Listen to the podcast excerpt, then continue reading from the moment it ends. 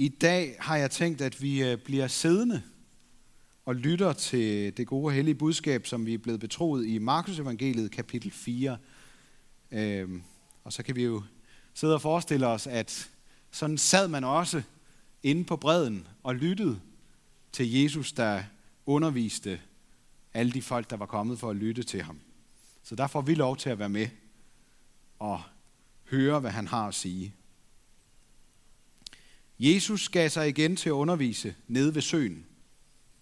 Og en meget stor skare flokkedes om ham, så han måtte gå ombord og sætte sig i en båd ude på søen, mens hele skaren stod på bredden inde på land. Og han lærte dem meget i lignelser, og i sin undervisning sagde han til dem, Hør her, en sædemand gik ud for at så, og da han såede, faldt noget på vejen, og fuglene kom og ud det op. Noget faldt på klippegrund, hvor der ikke var ret meget jord, og det kom straks op, fordi der kun var et tyndt lag jord. Og da solen kom højt på himlen, blev det svedet, og det visnede, fordi det ikke havde rod. Noget faldt mellem tisler, og tislerne voksede op og kvalte det, så det ikke gav udbytte. Men noget faldt i god jord og gav udbytte. Det voksede op og groede, og noget bare 30, og noget 60, og noget 100 folk. Og han sagde, den der har ører og hører med skal høre. Da han var blevet alene med sine ledsager og de tolv, spurgte de ham om lignelserne, og han svarede dem, til jer er Guds riges hemmelighed givet, men til dem udenfor kommer alt de lignelser, for at de skal se og se, men intet forstå, og de skal høre og høre, men intet fatte, for at de ikke skal vende om og få tilgivelse. Og han sagde til dem, forstår I ikke denne lignelse? Hvordan skal I så kunne forstå de andre lignelser? Sædemanden så ordet. Med dem på vejen, hvor ordet sås, er det sådan, at når de har hørt det, kommer Satan straks og tager det ord bort, der er sået i dem. De, der bliver sået på klippegrund, er dem, der straks tager imod ordet med glæde, men når de har hørt det, har det ikke rod i sig. De holder kun ud en tid, så når der kommer trængsler eller forfølgelser på grund af ordet, falder de straks fra. Andre er dem, der bliver sået mellem tislerne. Det er dem, som har hørt ordet, men denne verdens bekymringer og rigdommens blændværk og lyst til alt muligt andet kommer til at kvæle ordet, så det ikke bærer frugt. Men de, der bliver sået i den gode jord, det er dem, der hører ordet og tager imod det og bærer frugt. 30, 60 og 100 folk. Amen. I dag der skal vi prøve at se på nogle af kristendommens tåbeligheder, eller Guds tåbeligheder, og vi har jo et helt væld af dem nu, ikke? Jeg bare tænk på det der med, at Jesus fortæller en lignelse, en historie, for at man ikke skal forstå, eller se, eller fatte noget som helst. Det er da tåbeligt. Det er selvfølgelig ud fra vores perspektiv som mennesker. Vi har ikke andre perspektiver, medmindre vi begynder at forestille os, hvordan Gud måske tænker. Hans planer og veje er større og højere end vores. Og så kunne den her prædiken jo slutte med helt enkelt at minde os om, at vi ikke skal tro, vi er noget, og at Gud har styr på alt, selvom det ser helt anderledes ud. Jeg er bare overbevist om, at vi skal have noget andet med os hjem til den kommende uge. Måske vil Gud i dag, som så mange andre gange før, bruge sin tåbelighed til at nå os. Paulus sætter vores begrænsede klogskab på spidsen ved at sige, at Guds dårskab eller tåbelighed altid er mere meningsfuld end vores menneskelige visdom.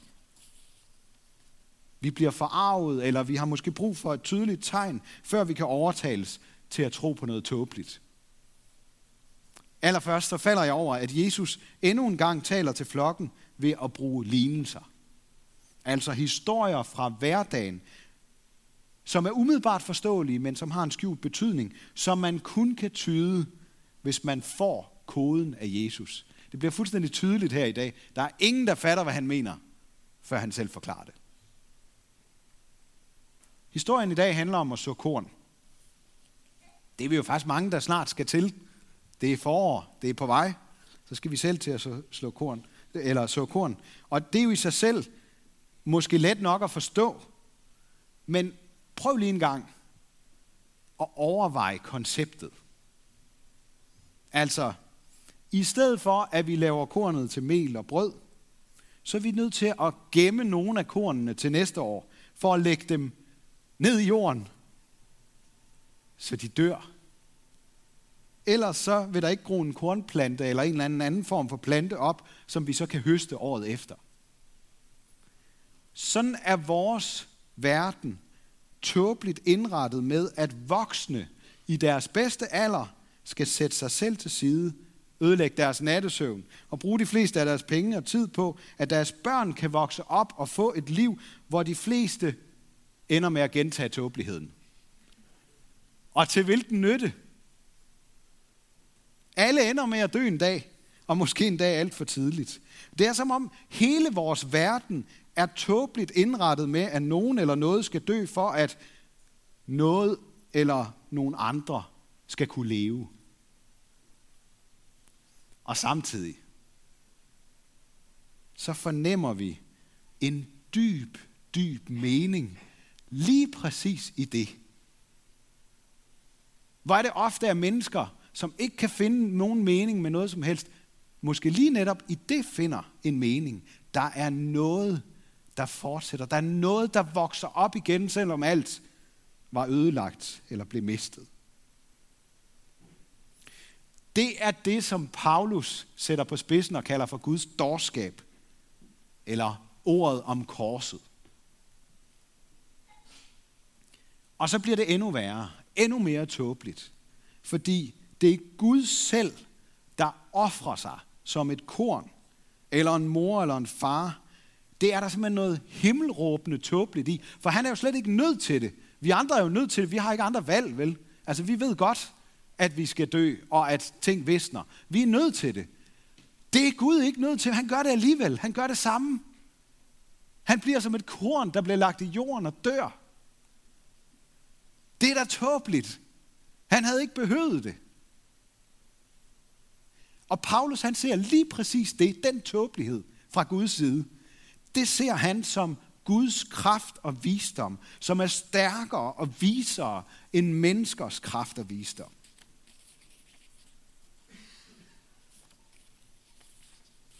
Den kristne tåbelighed gør altid sin virkning. Det kan godt være, at øh, vi ikke kan se det i vores eget liv.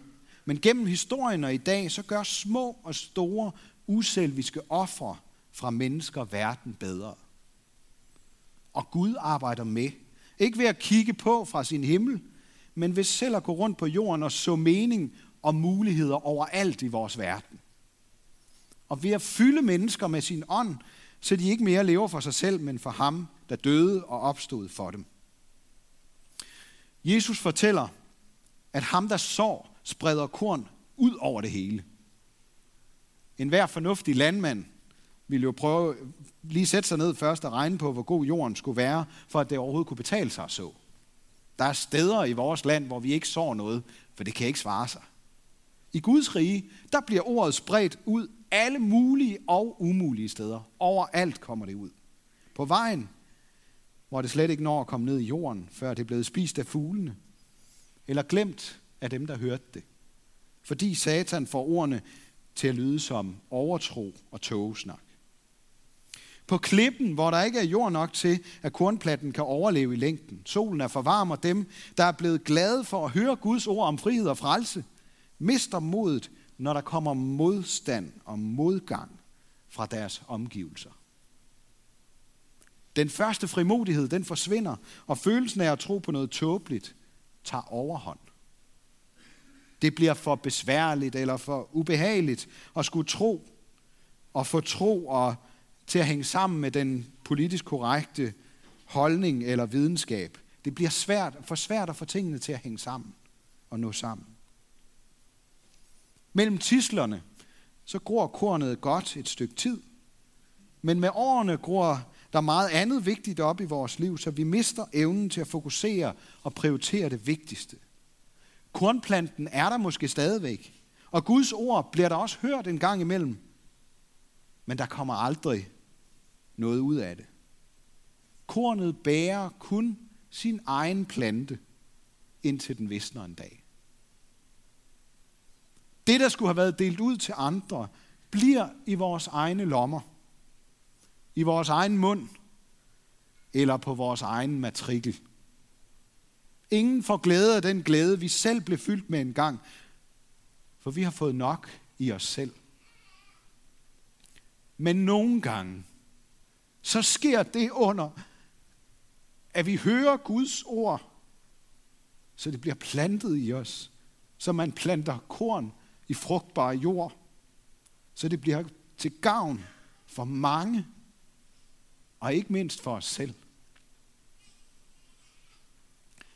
Det er jo sådan, at Jesus kender vores medfødte modstand mod Guds ords tåbelighed. Og han ved også, at den onde vil gøre alt for at tage vores frimodighed fra os. Satans mest geniale trick, det er for os til at tro, at han slet ikke findes. Det har nu lykkedes utrolig godt med, når de fleste danskere ikke kan se noget problem i, at man på Ramachan leger med tanken om at være satanist. Nogle gange så gør Satan det lidt for fristende at gå under radarhøjde, for at slippe for at virke tåbelig. Og andre gange så tager han ordet fra Gud ud af sin sammenhæng og viser os, hvor tåbeligt det lyder. Til gengæld så er det sådan, at oplevelsen og følelsen af smukke ord, den må vi for hans skyld gerne få lov til at beholde. Men koblingen til vores hverdag og de konsekvenser, vi vælger at tage i livet, det får ikke lov til at tage farve af Guds ord, hvis det står til den onde. Du kan være sikker på, at hvis du har følt dig lidt dum og klog på samme tid, eller hvis du har haft lyst til at sige noget, og samtidig har lyst til at holde din mund med det på én gang, så er det et tydeligt tegn på, at Guds ord er plantet i dig og gror. For så er der liv på spil. Så er der noget, der lever i dig, og får de her ambivalente følelser af tåbelighed og lyst til at sige noget videre, til at, at smelte sammen. Det handler om, at Guds ord virker, og at der udspiller sig en kamp om sandheden i os. Til gengæld, hvis det altid er helt uproblematisk at være kristen, så tyder det på, at vi har brug for at høre Guds ord på en måde, så det udfordrer os og slår rod i os. Forandrer noget i os.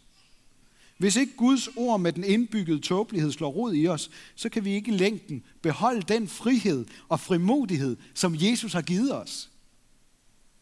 Jeg tror, i vores danske kultur, der er det ikke den største fare, at vi bliver overfladisk fyldt af glæde over Guds kærlighed til os. Det ligger ikke så meget til os danskere. Det er måske mere, at vi holder det lidt for os selv, og Guds ord bliver tradition for os. Det føles måske rigtigt at bede bordbøn eller gå i kirke om søndagen. Men samtidig så føles det akavet og gammeldags hvis andre ved det. Troen giver kun mening i vores private og åndelige rum, men sammen med mennesker med andre holdninger, så virker det meningsløst og tåbeligt. Eller så bliver vi latterligt gjort for det, fordi der ikke længere er åndsfrihed i vores land. Vi kan ikke dele holdninger længere. Der er nogle holdninger, dem kan man ikke sige højt. Og det gælder ikke kun kristne holdninger gælder også handlinger om ytringsfrihed. Når satirikere skal lave sjov med muslimer, så er der nogle ting, de ikke kan sige.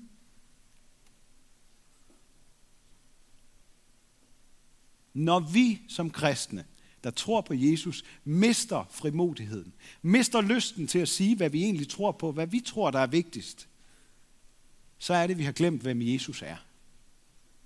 Ham, der kan tale, så mennesker undrer sig.